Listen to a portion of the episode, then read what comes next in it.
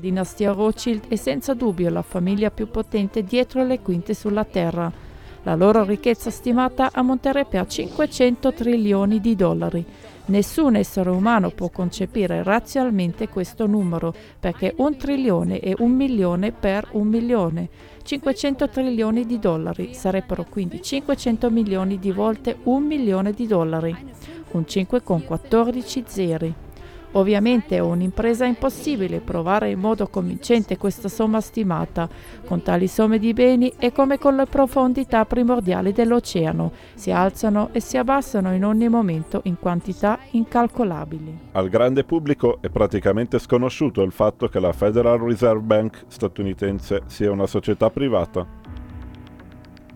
Allo stesso modo il grande pubblico non sa che la Fed si trova su un pezzo di terra di sua proprietà ed è quindi protetta dalle leggi statunitensi. Questa compagnia privata stampa i soldi per il governo degli Stati Uniti, che gli paga interessi per questo favore. A sua volta la Fed è controllata dalle dinastie Rothschild, Rockefeller e Morgan.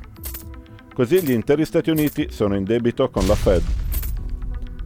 La maggior parte delle persone che vivono negli Stati Uniti non ha idea che la Internal Revenue Service sia un'agenzia estera. Ad essere più precisi, l'IRS è un ente straniero privato del Fondo Monetario Internazionale ed è l'esercito privato della Federal Reserve Bank. Il suo obiettivo principale è quello di garantire che gli americani paghino le tasse e che siano tutti bravi piccoli schiavi, nel 1835 il presidente degli Stati Uniti Andrew Jackson dichiarò il suo disprezzo per i banchieri internazionali. Siete un pozzo pieno di serpenti e ladri. Ho deciso di sterminarvi. Per Dio Onnipotente vi sterminerò. Se solo la gente capisse l'atroce ingiustizia del nostro sistema monetario e bancario, ci sarebbe una rivoluzione ancora prima di domattina. Seguì un fallito tentato omicidio nei confronti del presidente Jackson. Jackson aveva detto al suo vicepresidente Martin Van Buren La banca, signor Van Buren, cerca di uccidermi. Questo è stato il primo di una serie di intrighi che afflissero la Casa Bianca ancora per decenni.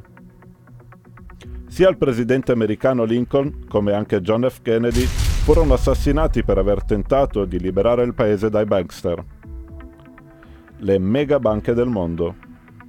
Ci sono due megabanche che offrono crediti a tutti i paesi di tutto il mondo, la Banca Mondiale e l'FMI. Il primo è di proprietà comune delle famiglie bancari più importanti al mondo, con i Rothschild in testa, mentre la seconda appartiene interamente alla famiglia Rothschild. Queste due megabanche offrono crediti ai paesi in via di sviluppo e usano i loro interessi pressoché impagabili per mettere le mani sulla vera ricchezza, le terre e i metalli preziosi. Ma non è ancora tutto. Una parte importante del loro piano è anche di sfruttare, con l'aiuto di aziende che appartengono loro in segreto, anche le risorse naturali di un paese, come il petrolio o il gas, per raffinarli e rivenderli allo stesso paese, generando così enormi profitti.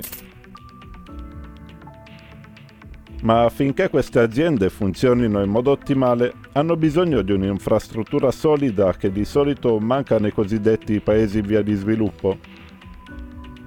E così i bankster, che offrono prestiti pressoché impossibili da rimborsare, assicurano in anticipo che la maggior parte del denaro sia investito, avete indovinato, in infrastrutture.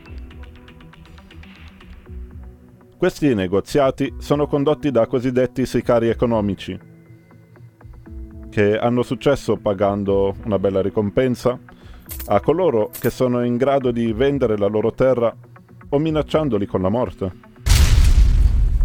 Per ulteriori informazioni sull'argomento si consiglia di leggere il libro Confessioni di un sicario dell'economia. L'unica banca che controlla tutto, la Banca dei Regolamenti Internazionali, è controllata dai Rothschild, ovviamente, e il suo soprannome è la Torre di Basilea. Il vero potere dei Rothschild va molto oltre l'impero bancario. se non fosse ancora stupito circa il potere dei Rothschild, ma di sicuro lo è già, voglia prendere atto che essi si trovano anche dietro a tutte le guerre dal tempo di Napoleone. Questo è il caso da quando hanno scoperto quanto è lucroso finanziare entrambi i fronti di una guerra. Da allora l'hanno fatto tutto il tempo. Nel 1849 Gutle Schnapper, moglie di Meyer Amschel Rothschild, disse «Se i miei figli non volessero le guerre, allora non ci sarebbero». E così il mondo è in guerra, perché molto, molto redditizio per i Rothschild e per i loro alleati bankster parassitari. E finché si continua ad utilizzare i loro soldi, il mondo non potrà mai vivere in pace. È importante ricordare in questo contesto che abbiamo a che fare con una società settaria segreta e non con un complotto giudaico come molti pensano e si lasciano trascinare alla discriminazione razziale. Anche se questi bankster si dicessero ebrei, non lo sono, perché ai veri ebrei è severamente vietato il commercio con interessi in base a Levitico 25 e 37. Non gli presterai il tuo denaro a interesse, né gli darai i tuoi viveri per ricavarne usura. È scioccante per molti scoprire che gli Stati Uniti d'America sono una corporazione controllata dall'estero. Il suo nome originale era Virginia Company e apparteneva alla corona britannica.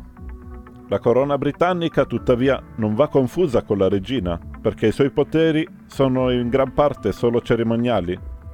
La corona britannica intestò la compagnia al Vaticano, che restituì i diritti di sfruttamento alla corona. I presidenti degli Stati Uniti vengono nominati Chief Executive amministratori delegati e il loro compito è di realizzare introiti per la corona britannica e il Vaticano, che ogni anno incassano la loro parte dei profitti. La corona britannica domina segretamente il mondo da uno Stato di 677 Morgan, indipendente e sovrano, noto come City of London.